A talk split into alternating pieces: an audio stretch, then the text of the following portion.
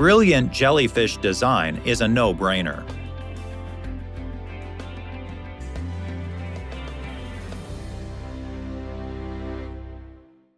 Jellyfish might lack brains, but they make up for it with a complex network of neurons. Because jellyfish have no central nervous system, scientists have puzzled over how they eat, get around, and escape predators. To study jellyfish abilities, researchers genetically modified jellyfish neurons to glow under fluorescent light. The modified neurons revealed that the animal's neural network replaces the need for a centralized brain.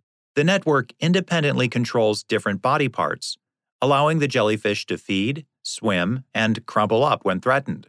Researchers say that this discovery could serve as a model for studying the evolution of brains and nervous systems. But how could complex systems like these come about by chance? The Bible has the answer. They didn't. Just like a computer program must have a programmer, so creation must have a creator.